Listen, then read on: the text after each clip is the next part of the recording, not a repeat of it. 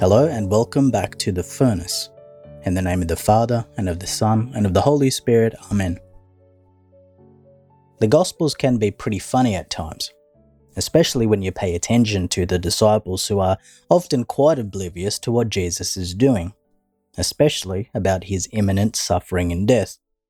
So in today's Gospel, we have James and John, two of Jesus' earliest and closest disciples discussing with Jesus about securing for themselves the top posts in Jesus' future government, asking Jesus to sit them at his right and left hand, which were the signs of power and prestige. I can imagine Jesus looking at them with blank face and then shaking his head because he replies, saying, You do not know what you are asking. Can you drink the cup that I must drink? Or be baptized with the baptism with which I must be baptized. Essentially, Jesus was saying, if you want glory, then there is a condition. You must first drink the cup that he is about to drink. On the other hand, he is referring to the Eucharist, of course, but moreover, Jesus is asking the disciples whether they are willing to be united with him in his redemptive suffering. We often want glory with no cost, resurrection without crucifixion. And this is what the church understands about redemptive suffering that when we unite our sufferings with Jesus, we, in a sense, drink the cup that he drank on the cross, and we become, in a mysterious but real way, the means of grace for others. Now, there was this Italian priest, Father Andrea Santoro, an Italian priest who was assassinated in Turkey in 2016. Shortly before he died, he wrote, I am here to dwell among these people and enable Jesus to do so by lending him by flesh. One becomes capable of salvation by offering one's own flesh. The evil in this world must be borne and the pain shared, assimilating it into one's own flesh, as did Jesus. End quote. I would also say that today, on October 17, we would be also celebrating the feast of Saint Ignatius of Antioch.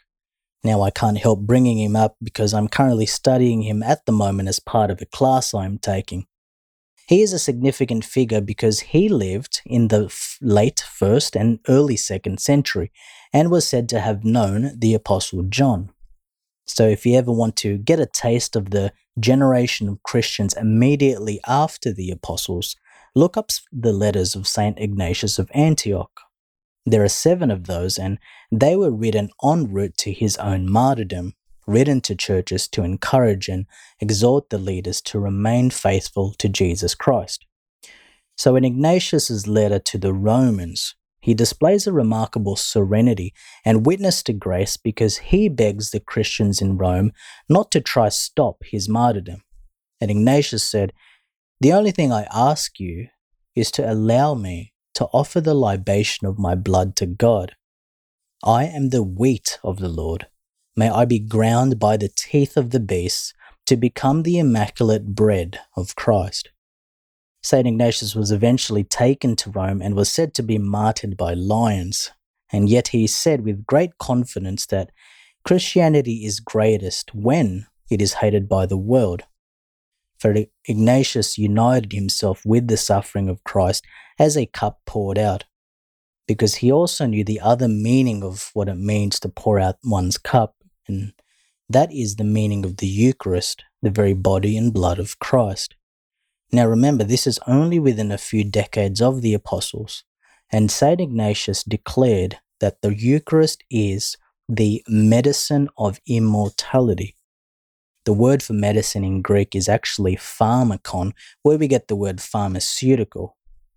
And you could say that today we live in such a heavy focus on medicine and vaccine as almost like a quasi sacrament, as much as we ought to encourage and especially rejoice about the wonders of modern medicine and advancements of physical health.